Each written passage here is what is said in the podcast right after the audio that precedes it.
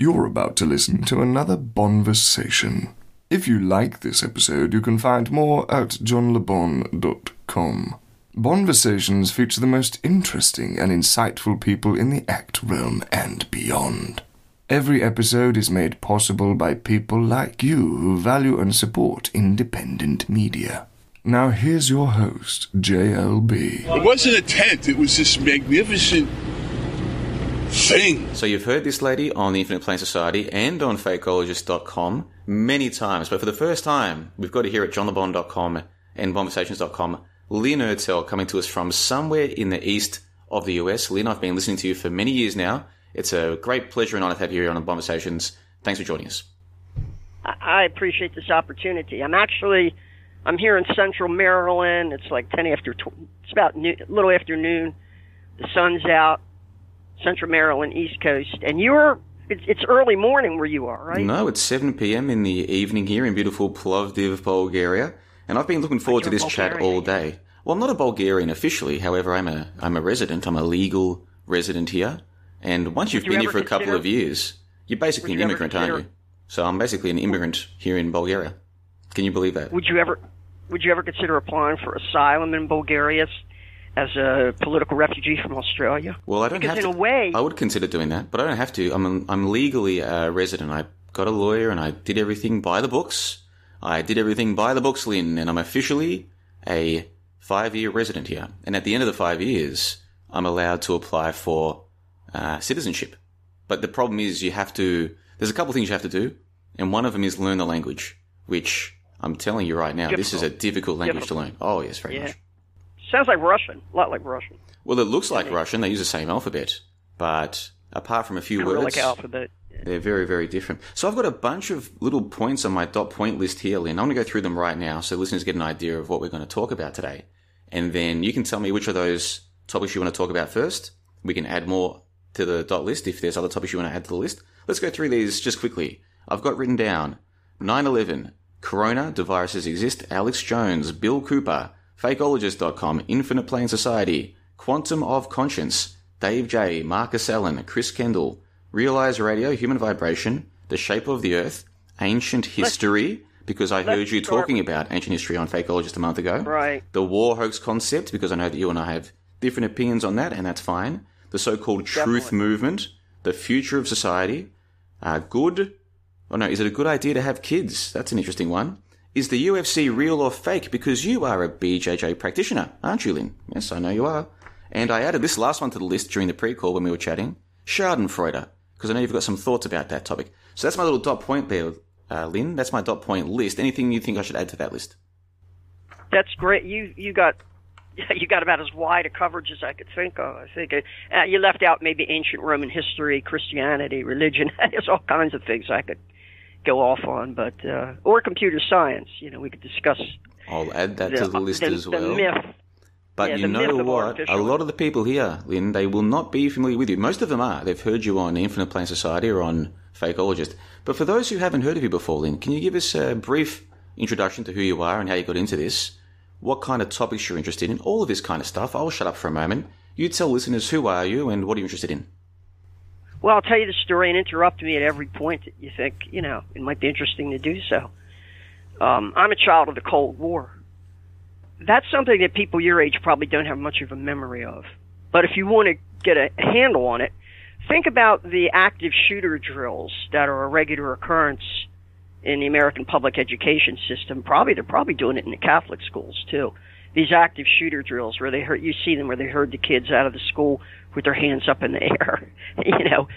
Um, well, we didn't have active shooter drills, but we had uh, we had fire drills. Of course, everybody has fire drills, but we had um, nuclear attack drills, where, and this was kind of a newly built school. The elementary school I attended had just been built in that neighborhood, and uh, even though it didn't have air conditioning, in those days we didn't have air conditioning. That's kind of hard to imagine, I know, but. And the way this drill worked is uh, a certain uh, bells would go off and uh, messages over the intercom, and everybody would have to line up. So imagine I'm in the fifth, fourth, fifth, sixth. Yeah, I remember them as beginning with the second and third grade, and they stopped. They stopped uh, right about the time that uh, the JFK assassination occurred. Actually, they stopped. Technically, I think they stopped after the Cuban Missile Crisis, although they did continue in areas of the Midwest. We stopped having them uh, right about the time of the Kennedy, but, but sometime between the Cuban Missile Crisis, which was uh, 1962, and the Dallas uh, JFK event, which is November '63. But what they would do is they would they would line you up. You'd march out into the hallway. There'd be a row of lockers. You've all seen it, you know, your typical modern public school. You'd have to get down on your knees, stick your head between your knees, cup your hands over the back of your head so that your head was completely covered by your arms. That was to protect you from flying glass, we were told. And even though a lot of these buildings had civil defense shelters, I mean, you, you might be able to still see that uh, symbol for a civil defense shelter in subways or in some buildings, but more and more they've disappeared.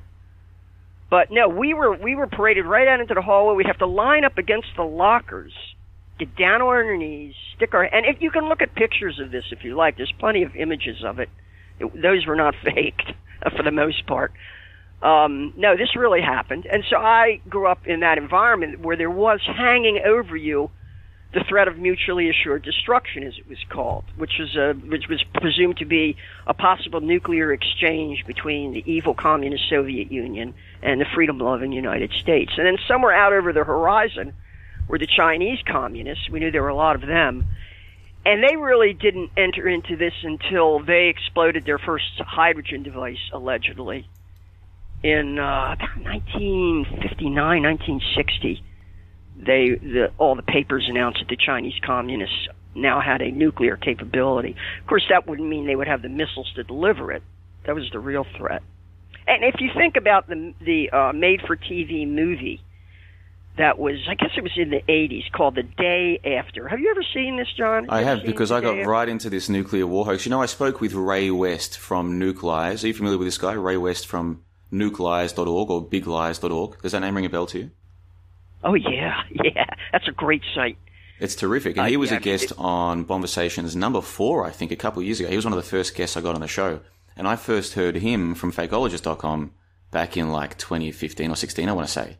So when I was doing my prep for the interview with him, I went back through a whole bunch of those nuclear war. They're propaganda films, aren't they? Really, let's be honest. They're propaganda films. All of these films. And I went back and watched that one in particular. And it is straight up propaganda, isn't it? Because people watch these films and, okay, they know that these films are fictional, but they internalize them as though, oh, if a nuclear bomb went off, this could happen to me, right? Straight up propaganda.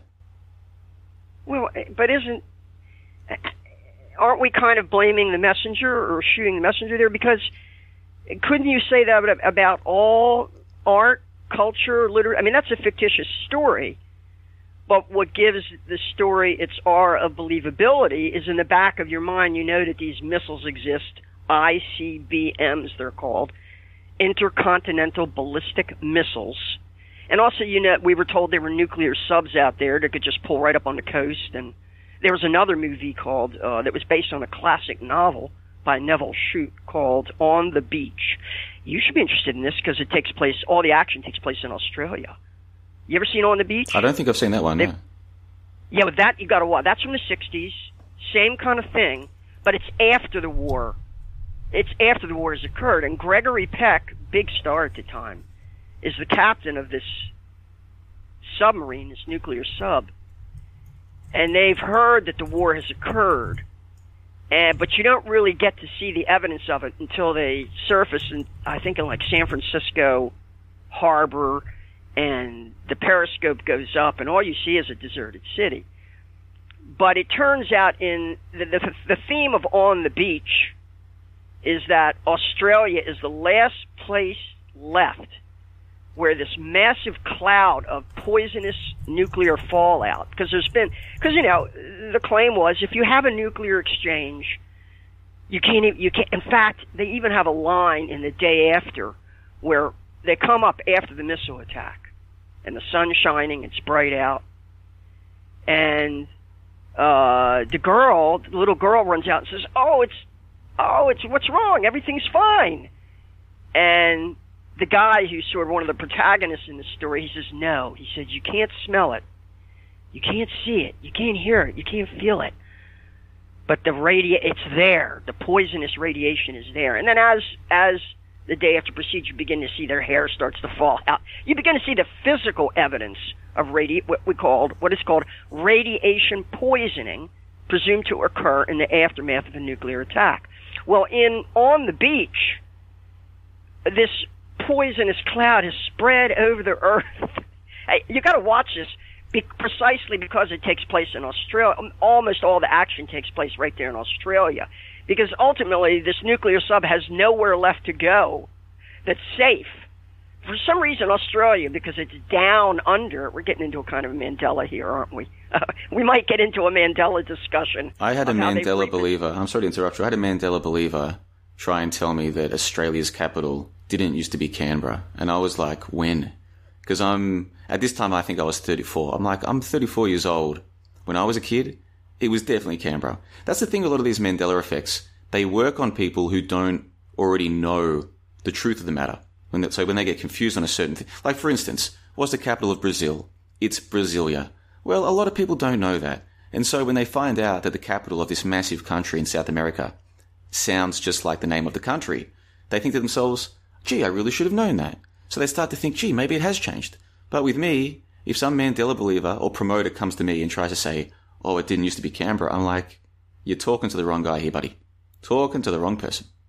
Well, imagine you land. Imagine you're a tourist landing in Pretoria or Cape Town or Johannesburg, South Africa. I don't know why you'd want to go. Why tourists would want to go there now, but and and you say, oh, uh, Mandela effect. What do you think the average South African any of them, black, white, whoever they happen to be, would think of you coming there and trying to tell them that Nelson Mandela died in prison when he was the president.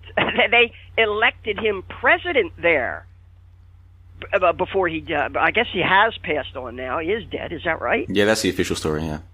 Right, but um, Hollywood made a movie with Michael Caine playing um, de Klerk, F.W. de Klerk, who was the very last white president of South Africa, and Sidney Poitier. Come on, we all know who Sidney Poitier is. He played Nelson Mandela. Now imagine how stupid you would uh, if if you were a tourist, an American tourist arriving in South Africa, trying to convince them that oh the and mention the Mandela effect. He even brought up and they said, "What do you mean Mandela effect? Why do you call it Mandela effect?" You know, you might explain to them, well, uh, Ed McMahon uh, was working for Family Publishers, not Publishers Clearinghouse, and uh, the Kit Kat used to have a hyphen in the middle, and uh, a dolly in uh, that crappy, mediocre movie, I can't even remember the name of it, has braces or doesn't have braces, you know. Yeah, but why do you call it the Mandela effect? Well, because the individual who coined this, who uses the name Fiona Broome, but that's not her real name, somehow introduced the idea that uh, there t- there's a separate reality where Nelson Mandela never never was released from prison, which was a big deal. It was a worldwide event. Never was ele- was in a political campaign in, a, in an allegedly democratic election in the Republic of South Africa, and never was elected president and served as president of the Republic of South Africa for several years, and never divorced Winnie Mandela and all the things and never was made a Knight of Malta because that's another thing that went on. Yeah, Nelson Mandela, a lifelong member of the Communist Party of South Africa, I believe resigned from the party and divorced Winnie Mandela and subsequently was made a he received honors from he may have gotten an OBE in order of the British Empire. This is a guy who was convicted in South African court of being a terrorist, you understand? It's crazy and stuff. And I didn't really know about any of that until I went to South Africa. And I spoke about these topics with a guest a few conversations ago, so I'll put a link to that in the show notes. But just going back to what you said about the day after. So let me just read from the Wikipedia page. The Day After is an American television film that first aired in November 1983 on ABC Television Network. More than 100 million people watched the film during its initial broadcast. That's a lot of people. More than 100 million. Now, that number could be fudged, Lynn, but from what they're saying, this was a big TV event. Is that how you remember it? It's only a movie. It's only a movie. It's only. You ever go into a horror film? You know, there's some pretty creepy horror films in the '60s. Like Night of the Living Dead really gave me nightmares for months.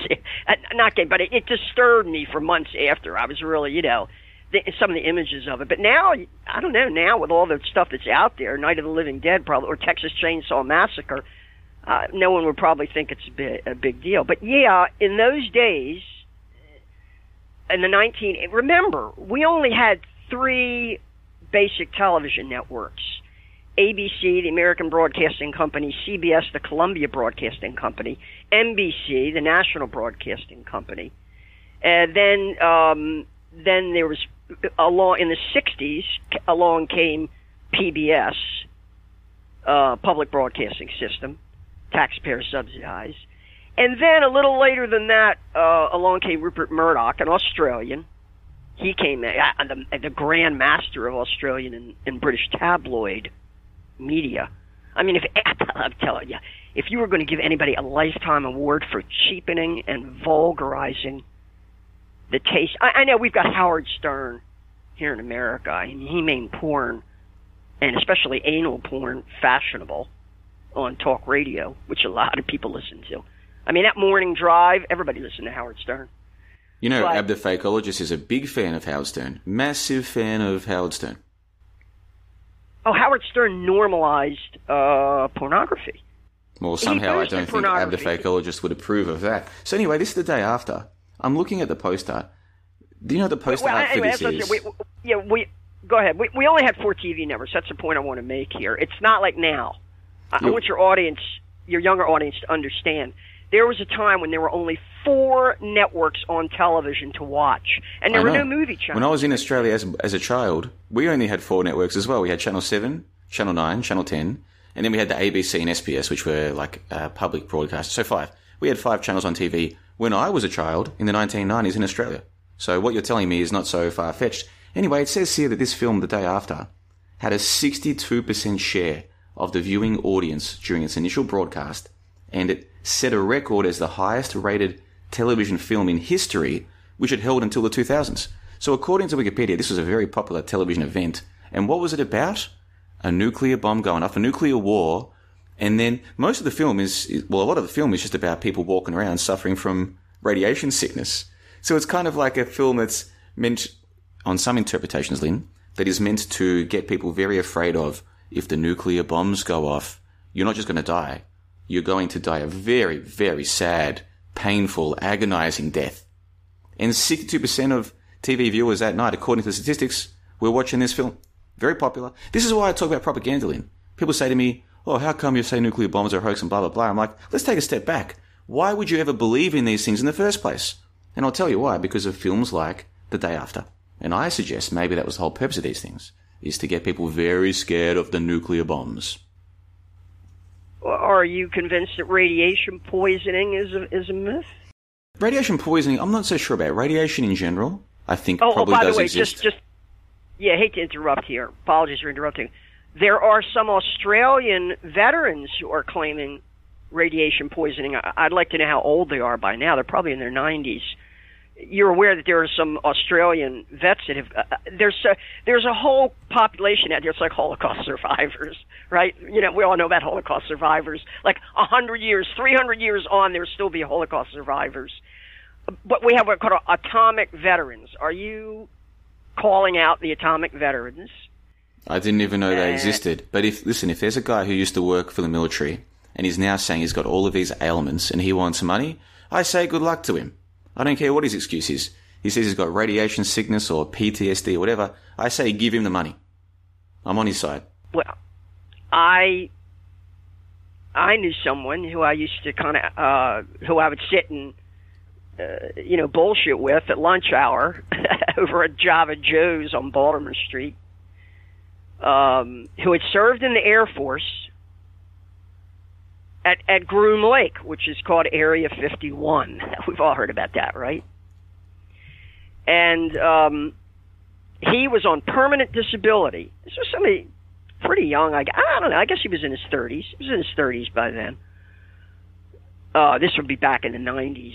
I, I knew this individual. He he he was he was on permanent disability from the VA. He'd been in the Air Force, and he'd been at Groom Lake, uh, Area 51. Where is that? Is that in Utah or Nevada? Where is that exactly? Do you do you recall? Area 51. can't- I'm not sure. Yeah. Nevada sounds about Wait, right. wait. You know what I can do? I can just Google it. Area Yeah. 51. Area 51 is the name of a highly classified US Air Force facility within the Nevada Test and Training Range. There you go. Well, so okay, so they're saying it's in that area where they do the nuclear testing. Now, when he said Groom Lake, I said, "Yeah, that's Area 51." He said, "Yeah." He said, "Big deal." He said, "I never saw anything when I was there." He said, "But I had." I said, "What'd you do?" He said, "Well, we unloaded pallets off trucks and and rail cars, and they unloaded freight.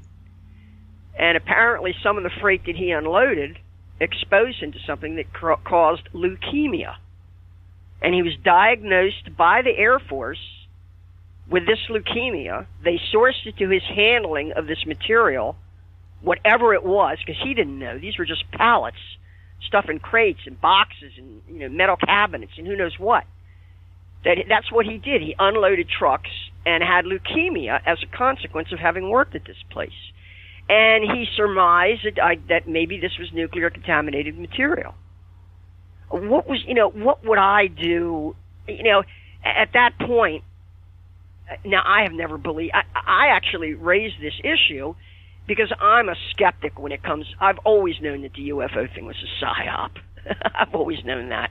Actually Carl Gustav Jung way back in the 50s wrote a piece on the fact that this rep, that this was sort of a, a, a modern emergence of a modern myth that represented a kind of um, utopian dream or wish fantasy that people had that some kind of outside it's like a belief in God and, and deity in a way that there that there, these super these UFOs were going to land and solve all our problems and he he uh, chalked it up to the malaise and the disillusionment following World War II and Hiroshima and Nagasaki. Yeah, Jung, I think, mentioned that that we're back to the nuclear thing again. So now, now in On the Beach, which you should watch because just about all of it takes place in Australia, which is supposed to be the one safe place you can go if there's a worldwide nuclear exchange and this poisonous cloud of radiation that's sickening and killing all living things as it floats across the, as the wind currents blow it. Australia would be the last place you could go safely. But ultimately at the very end everybody there dies as well. You see the cloud blow through and the very last scene you see the empty streets. They don't they don't show a lot of bodies or anything but uh you should watch on the beach really before the day after on the beach was the narrative. On the beach failsafe was another one. Well, I saw the Failsafe remake with George Clooney when I was a child. So we're talking maybe the early Oh, 2000s they did that one. And of course, the gimmick they- was that it was a, a live to air movie, as in what we're seeing on TV. They're acting in the studio as we see it, I think was the gimmick with that. But I, I knew even then, like they explained that we're doing this as a remake from some film in the past. So I went back and watched Failsafe as well as part of my prep for the Ray West interview. Now with this, the day after, by the way, so this is a film all about people, a nuclear exchange goes off and people are now dying these horrible deaths, right? Here's what it says at the end. And this is according to Wikipedia, but I remember this from when I watched it. It says this. So people have just spent an hour or two hours watching people die of radiation sickness, right? That's what they've just spent their evenings doing. At the end of this film, it says this. The catastrophic events you have just witnessed are, in all likelihood, less severe than the destruction that would actually occur in the event of a full nuclear strike against the United States. It is hoped that the images of this film will inspire the nations of this earth, their peoples and leaders, to find the means to avert that fateful day. That's the end disclaimer of a film that was apparently very popular when it went to air originally. 62% TV audience share. 100 million people are saying watch this. Obviously, I can't verify it, uh, those claims. But apparently, a very popular film, and that's how they end it by saying that this horrible thing you just watched, in the real life, if there's a nuclear exchange, it's going to be even worse than that. Now, how can someone tell me this isn't propaganda? How can anyone not see that this is blatant, overt, mind control propaganda? I- need to remind your audience that all of these movies and television specials and made for TV movies were based on novels for the most part. Almost every one of them is, and, and this is a big problem I have with the way people deconstruct media now. They'll examine uh, a new Netflix series or, or maybe, you know, they'll, they'll, they'll look at a movie or a TV uh, presentation and won't have any realization, especially when people deconstruct Kubrick. They don't realize that most of, just about all of, all of Kubrick's movies are from screenplays that were based on novels or earlier, like Clockwork Orange. That's Anthony Burgess. You could read that novel years before Kubrick decided to make a movie out of it. Doctor Strangelove, which is another one about a nuclear holocaust. Actually, the term Holocaust was first conjoined to nuclear before before it became associated with uh, the so-called uh, Holocaust of European Jewry uh, during World War II. It, it, it, that, that term Holocaust was kind of appropriated, I think, away from the nuclear scare uh, by the people who wanted to create this new religion of Holocaustianity, where they could guilt trip the Christian world into continuing to make payouts every year, and that's a whole other discussion. That hoax, but um, that, that this was the and when you stuck your head between your knees as a uh, nine, ten, eleven year old, twelve year old. Like I said, like I say, it ended that. It ended when I was uh, twelve. When I was, I would say, if it ended sixty-two, the Cuban Missile Crisis took us to the brink of what was supposed to be an actual nuclear war. Jack Kennedy was president. Uh, they interrupted the news and told us that uh, uh, the Russians were setting up these missiles in Cuba that were going to place the United States within range of one of these ICBMs, kind of obviously, a nuclear missile.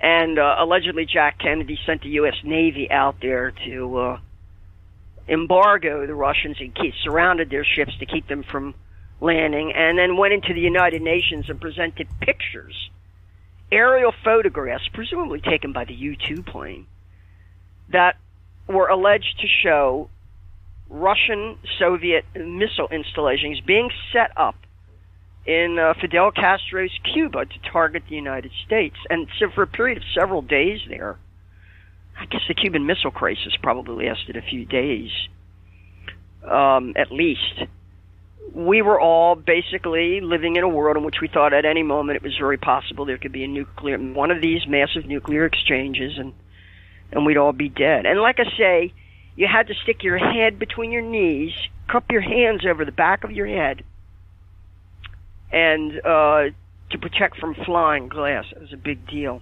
So it sounds now, like when you were in school, because I've heard about this before, this idea of duck and cover. Remember that? Um, was it Bert the turtle? duck and cover. There was that duck and cover. That's duck, yeah. duck and cover, duck and cover, duck and cover, duck and cover. That was the what a meme. What a meme. Yeah, uh, Bert the Turtle was the cartoon they made out of that. Duck and cover. Yeah, and and what I'll cover. do is in post, I'll edit that clip in right here so listeners can hear it. You know what I'm talking about. I know what I'm talking about. For listeners who don't know what we're talking about, here is what's his name? Bert the Turtle. Is it Bert the Turtle? And he's wearing, I can't even see the clip now, but I've got it in my memory. He's wearing like a helmet as well, isn't he? He's wearing like a, a helmet to protect him. Anyway, this is a clip that was apparently played in schools decades ago as part of this nuclear war programming. Listeners, take a listen to this. There was a turtle by the name of Bert, and the turtle was very alert. When danger threatened him, he never got hurt. He knew just what to do. He ducked and covered, ducked and covered. He did what we all must learn to do. You And you, and you and you,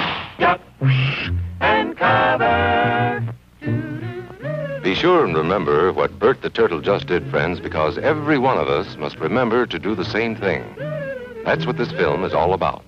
Duck and cover. This is an official civil defense film produced in cooperation with the Federal Civil Defense Administration and in consultation with the Safety Commission of the National Education Association. So that was Duck and Cover with Bert the Turtle. Let's fast forward a few decades. I heard you chatting with Ab the Fakeologist about this um, school shooting drills. And I heard Ab talking either with yourself or somebody else about how sometimes these drills they do in schools now, Lynn, they don't even tell the kids that it's a drill until after the fact. So they, so basically, kids are minding their own business at school. They're learning about whatever the hell is the class is teaching them these days about boys being girls or white people being evil, or whatever the class is about. And they get told, guys, there's an emergency. We've got an intruder. And so they go through this process of hours, perhaps in some cases, hiding in their room or escaping to some escape room, whatever the case is. Only after this traumatic experience, they're told, oh, that was a drill. Is this what you've heard, Lynn? Because I wouldn't know what happens in America, but is this what you've heard is happening over there? You know, uh, first of all, I think it might be a crime to do that because you're traumatizing. Do it without the consent of the parents first. If you got the signed consent of the parents that their children were allowed to participate in this, then you might be able to get away with it. You might be able to get away with it. Which, uh, remind me, uh, make a footnote here. I want to talk about Chris Kendall's uh, confrontation with the Freemasons out there in uh, Fort Sill, Oklahoma, and the cops, the local cops, uh, setting up a uh, um, tables and stuff to chip the kids out there. There's a video of that. I'd like people to locate. Um, oh yeah, the drills. Yeah, I, I'm saying it would not be legal. Actually, IPS made that point about how when you see these news stories of a shooting, and right away there's kids, kids on camera talking about it, and he says that legally technically the parents could sue these local news networks or whoever is doing these interviews because uh, minors are not supposed to be on camera without the consent of their parents or guardians. So, as I say, if they were really going to play this kind of really evil, vicious uh, traumatization, uh, you know what it reminds me of? And for some reason, this is terrible, perverse thought it makes me think of uh, theater of the absurd. Um, when in in the in the early 20th century, mid 20th century, um, there was a trend in theater to involve the audience, and so you know plays would be written where the actors ran up and down the aisle in the audience or grabbed somebody out of the the audience was sort of forced to participate. I'm thinking also of a nightclub routine called. Uh, I don't know, is it Sam and Gloria's Italian Wedding? Or this is a, a comedy, uh, sort of a traveling. Uh, what do you call it exactly? Where the, you actually force the audience to participate in the theater. I think that's the inspiration for this myself. I really do. The idea that you you have a captive audience. Well, that's the cast of thousands. That's what happens when you move into a small town with a billion dollars worth of movie equipment and top stars and maybe you want to hire the locals, you know, to play in the movie. Remember, again, it would be illegal, illegal for kids to be participating in that without the consent of the parents. That's why I would, I would seriously doubt that because it could really open you up to liability. I wouldn't doubt that it could, might occur from time to time. Maybe it's hard. I'll tell you what. That's like a WTC a WTC seven there because you ask yourself, well, who would be stupid enough? To, what school administrator would be stupid enough to allow that? Because they, they they could lose their pension, they could lose their job. It, it it skirts violating the law when you drag kids into it.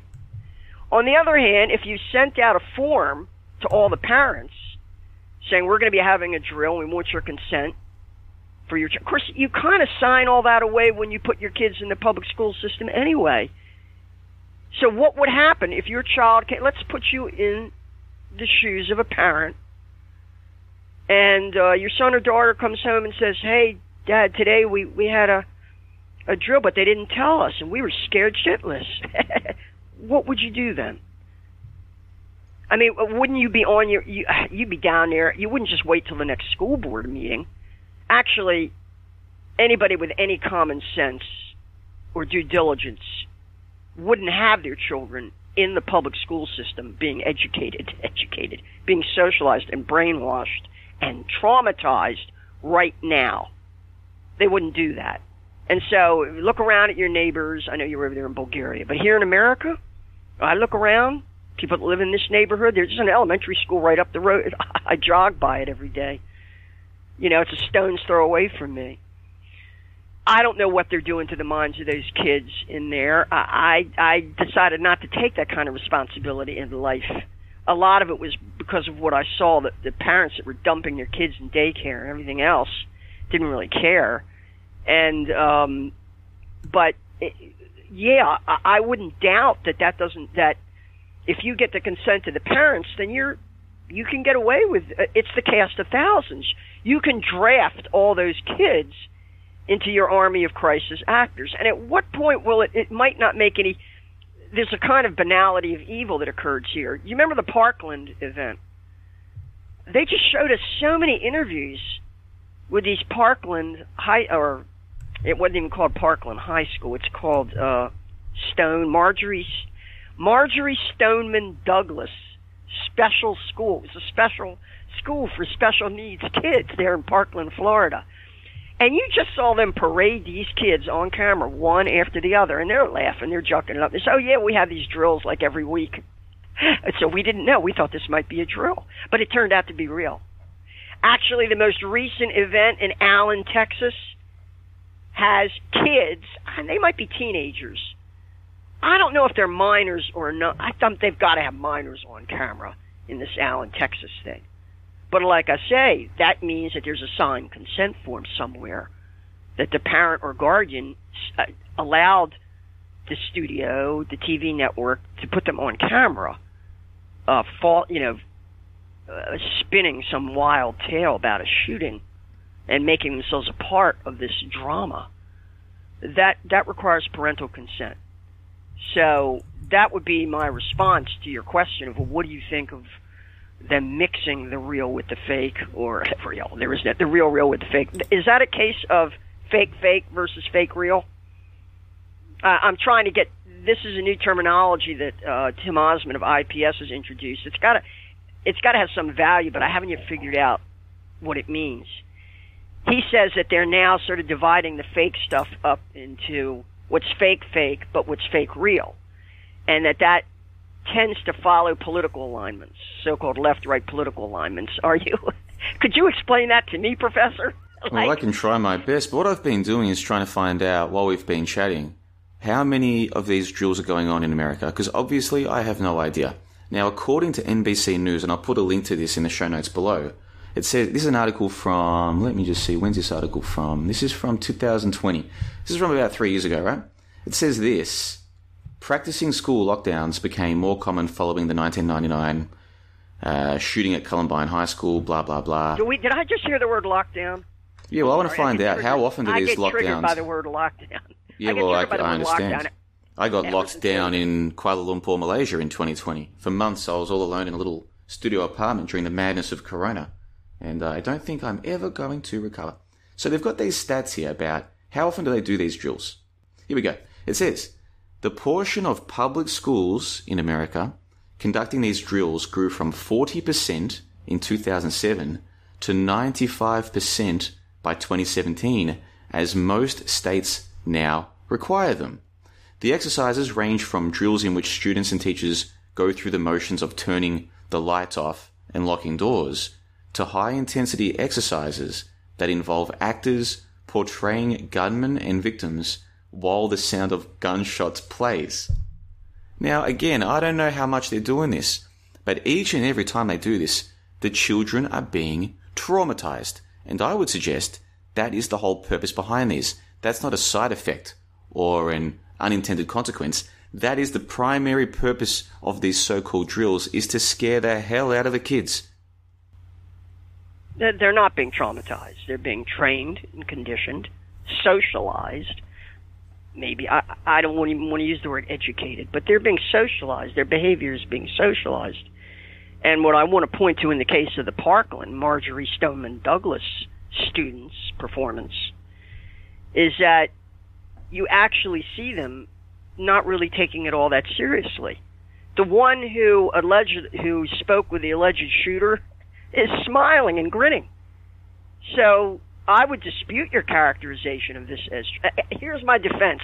Okay, I'm going to be the shyster lawyer that's defending that's defending this practice wherever a parent has not given consent to make it excusable, to rationalize it away. I'm going to say, well, clearly because these children have had so many drills, the fact that we one day decided to pull it for real and not tell them it was a drill, you could see they're all laughing, so they haven't been traumatized at all. Hmm, fair enough. words, well, I hope you're right, Lynn. I hope this is not traumatic for I- kids. If the kids, if the kids think, here's what happens. This is the problem with repetition, and this is a problem with them running out of ideas and reusing old scripts or trying to just add, change a detail here or there, rerunning the same script over and over and over again. It attenuates over time. Half of the audience will continue to sit in the theater, bored out of their minds, and maybe even laughing at it like uh, Mystery Science Theater 3000. Is that the one that IPS is always referring to? Throwing popcorn at the screen. You know, just too tired, too fatigued to get up. But the other half of the audience will just get up and walk out of the theater at a certain point. Now, I know these kids are, they're a captive audience and they're in school. It's not like they can just walk out and protest, you know, over this stuff.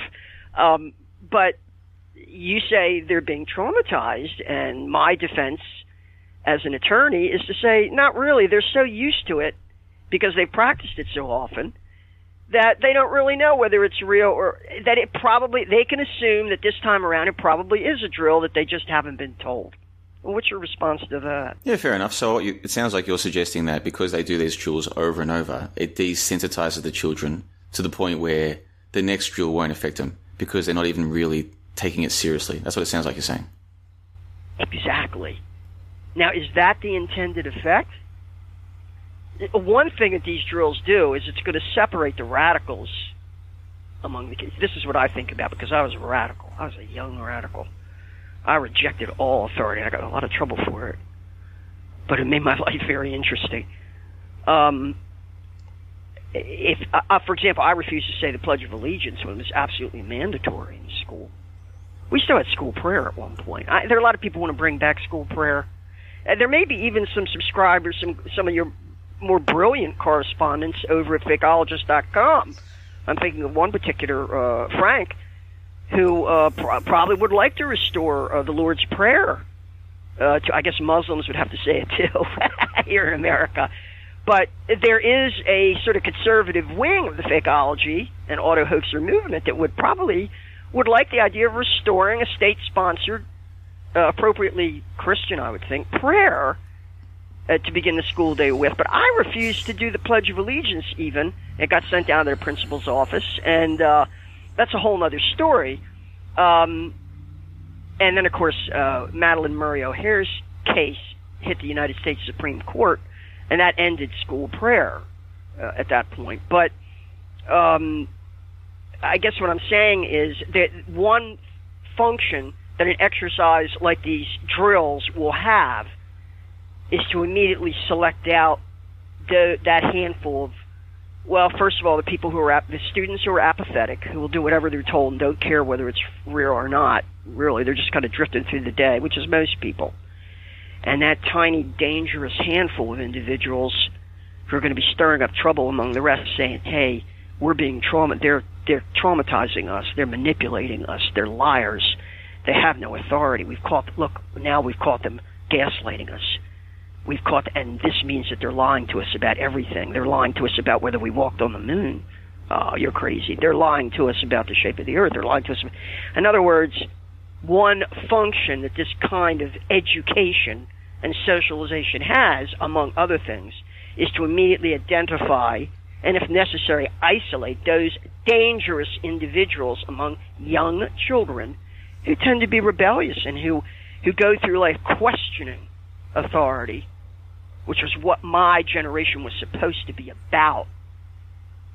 Our motto was supposed to be the 60s question authority. How do you transform that into generation sellout, which is what it became? It basically, about, well, it became the, the baby boomers went from generation question authority to generation sellout uh, in progressive stages, beginning, I would say, well, beginning with the decline of the the anti-war movement in 73, 74, uh, as that was eclipsed by Watergate, and then in 76, when uh, after they removed Richard Nixon in disgrace and stuck this uh, Christian evangelical Jimmy Carter in there, racist segregationist governor of Georgia. They made him president as a progressive. A very strange kind of thing. Uh, so that they sold that then because you know Nixon didn't go to he didn't have to go to court. He wasn't jailed. Nothing happened. All these horrible crimes were committed. A lot of his underlings did do time though, allegedly. Allegedly, they went to trial and had prison. But that generation sellout allowed that to happen.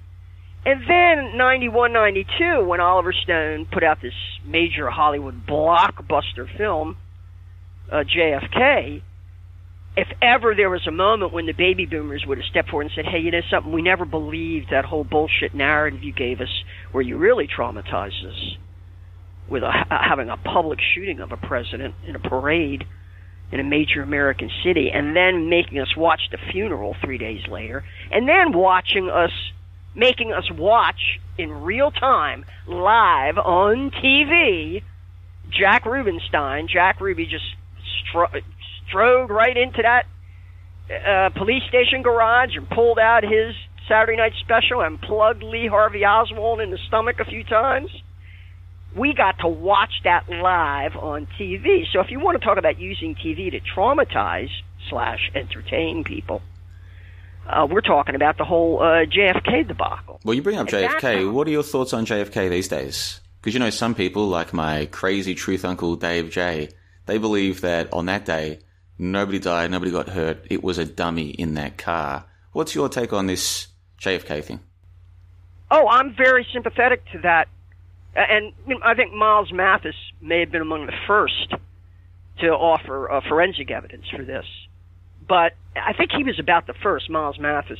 In recent times, there may have been others who question who to go so far as to say that it was all it was nothing but a stage play. It was nothing but a movie made for TV news, just like 9/11. Um, but I'm inclined to accept that as a very here's I like that from the standpoint of what I call explanatory coherence, because from the very beginning, None of us believed the official narrative, especially when they eliminated any trial or real investigation by having a sec. First, it told us a lone nut did it, Lee Harvey Oswald, who defected to Russia and come back, blah blah blah, ex-marine, and then another lone nut, Jack Ruby, Jacob Rubenstein, he kills the alleged lone nut assassin. So you got a second lone nut they introduced right away, cognitive, right away, cognitive dissonance, explain incoherent narrative, and how they could have expected anybody to buy it at that point, right? I mean, uh, the best you could have come up with was, well, this was a mob hit, and they sent a mob guy in to to silence the patsy. And that was pretty much what a lot of people ended up with. But here's my problem with all that: the Kennedy family, and they are huge. The Kennedy family and supporters. This is what emotionally infuriated me the most, disgusted me, and enraged me the most.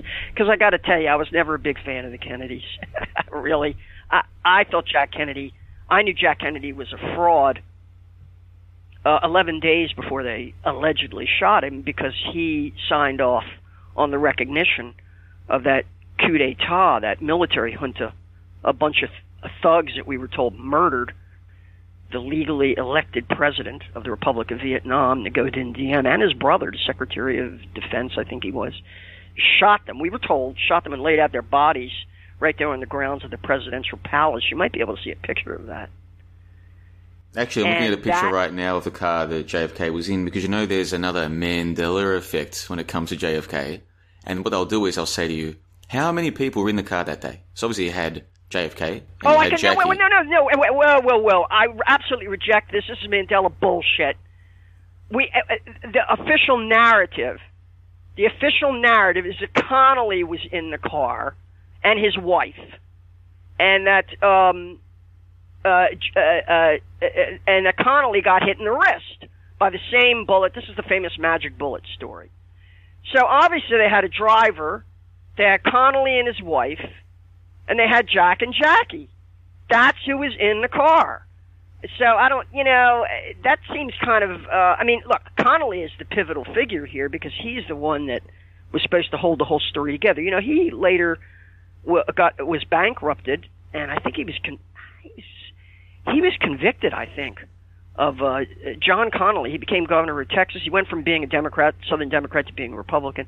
He's the guy that supposedly got the magic bullet in the wrist. But you know, I'm kind of straying from the point here because this is what the JFK thing is. It really is a rabbit hole full of pissed-on breadcrumbs that you're supposed to run down, looking at these stupid fucking details. No, only one thing mattered to me. Only one thing mattered to me. Realizing at the age of 12, at uh, 12, at the age of 12, that this official story was utter nonsense, and nobody in my family believed it either. We were watching we got got off school that uh, Monday when they held the funeral, and every so we were all playing, running around day off school. Good, good deal, you know. We should have more assassinated presidents, so we get more days off school. so um, we're running around, and uh, my father he was watching it. He says, "Hey, come on, they're they're." Uh, it was just this funeral bullshit, you know, the black hearse and little John-John with his salute and Jack Inner his weeds. It was all a big performance. We didn't give it that boring. Nothing more boring than a funeral parade for a dead president. But um, my father said, "Hey, they just announced that they're going to be bringing Oswald out." so we all gathered around the TV and we watched this performance of this guy in his fedora hat and and you know black suit, Jack Ruby come out and shoot Oswald. And it's like we all went silent when we saw this, right? Uh, can you imagine? Uh, you you should watch that clip again. You really, why? You've probably seen that clip. You know, Ruby shooting Oswald to me is sort of the defining moment of the whole thing.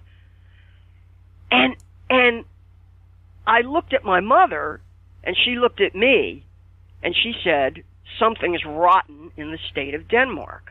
Uh, do you know where that's from, by the way? Something rotten in the state of Denmark. No, I don't. You Where's should that know from? where that- No, don't know. Come on, ha- Hamlet, Prince of Denmark. I should have known that.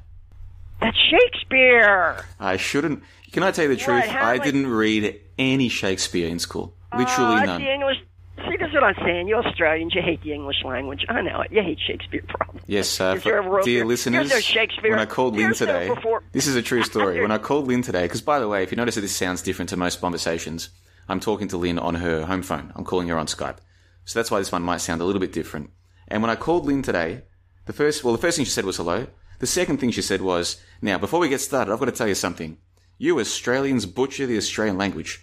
And I was like, Lynn, it's good to speak to you too. How are you going? How are things? Have you had a nice day? So, but you are correct, Lynn. It is true. Us Australians are not particularly good when it comes to the English language. I agree with you about that. Especially after a few beers. Especially. even worse after. Yeah, and, if you want evidence of that, just listened- tune into fakeologist.com on a Saturday night. You get all the evidence you need. Now, we need to wrap up the first hour of the call in, and we've still got a million things to talk about here.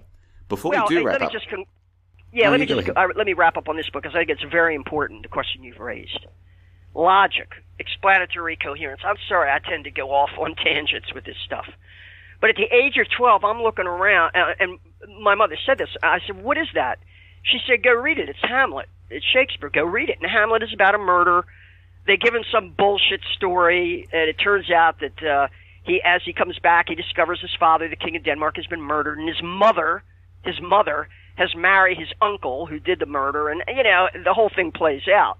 And, and Hamlet, among other things, has a play within a play, because the way that Hamlet confronts the guilty parties here is he actually hires some performers to stage a play that tells the story of what actually happened. So it's it's very it's very interesting that way.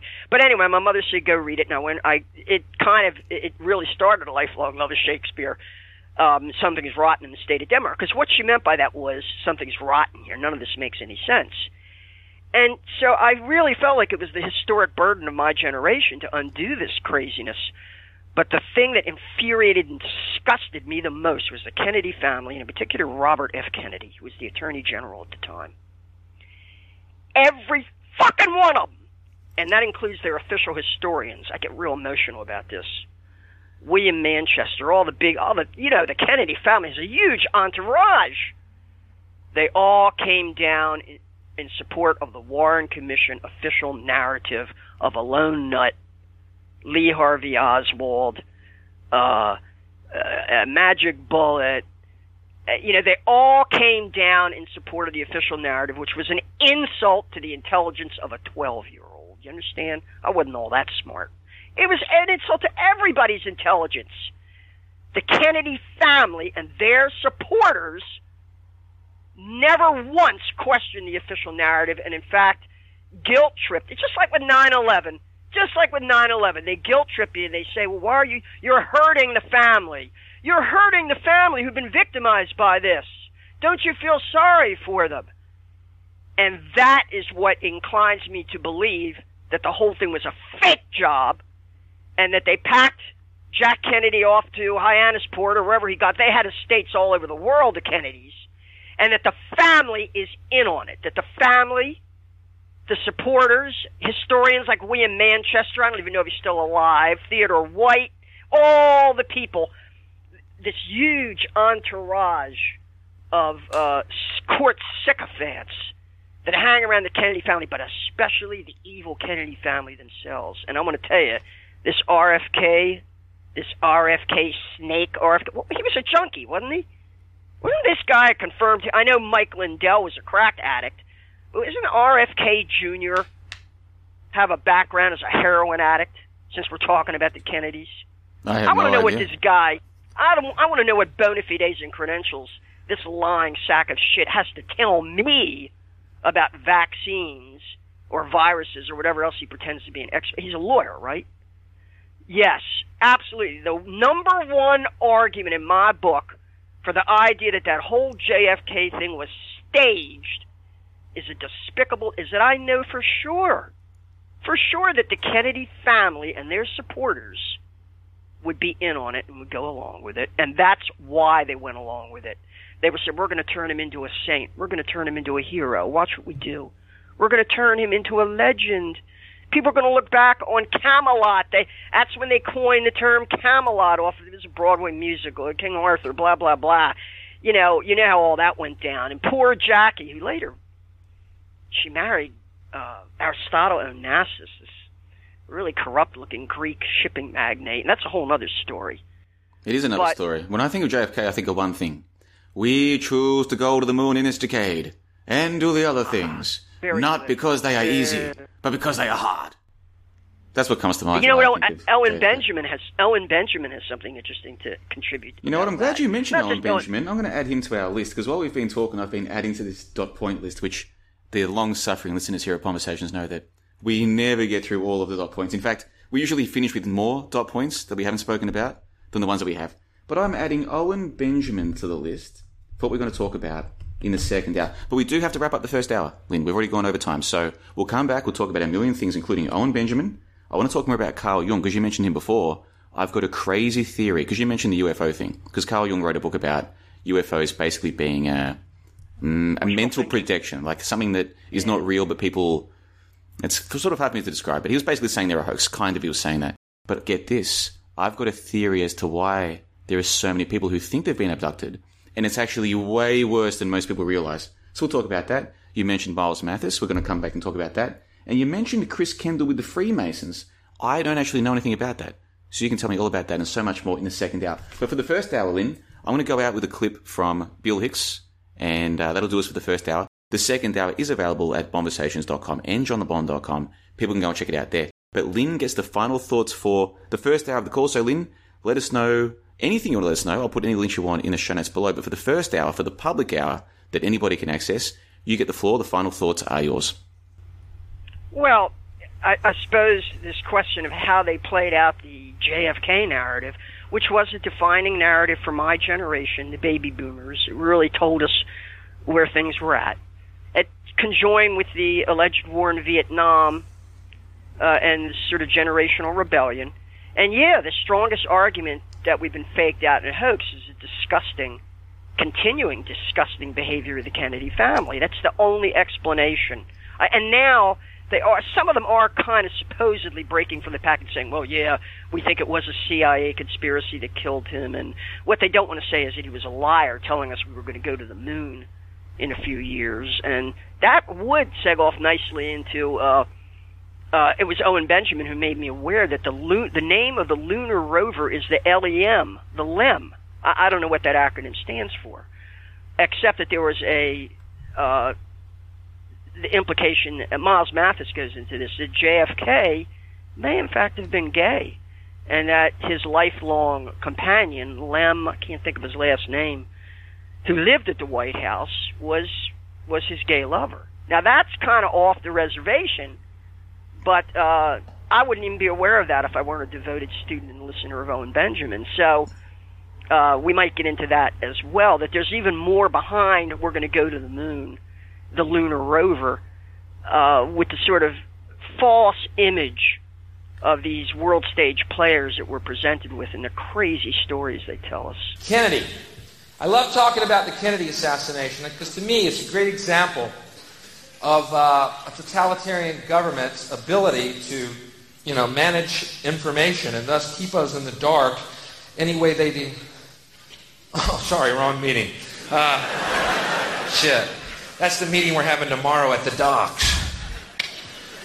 I love talking about Kennedy. I was just down in Dallas, Texas. You know, you can go down there and uh, to Dealey Plaza where Kennedy was assassinated.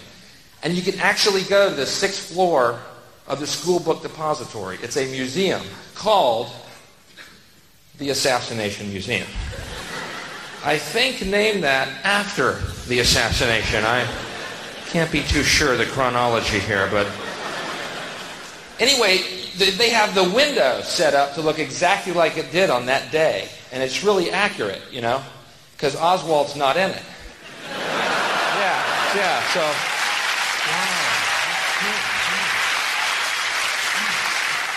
It wasn't a tent, it was this magnificent thing. Who's cutting my clap? Where's Larry Crown? Maybe you got the flu. You've been listening to Bonversations. Find more episodes at johnlebon.com. We appreciate and thank all of the supporters who make this possible. Now have yourself a lovely day. How dare you!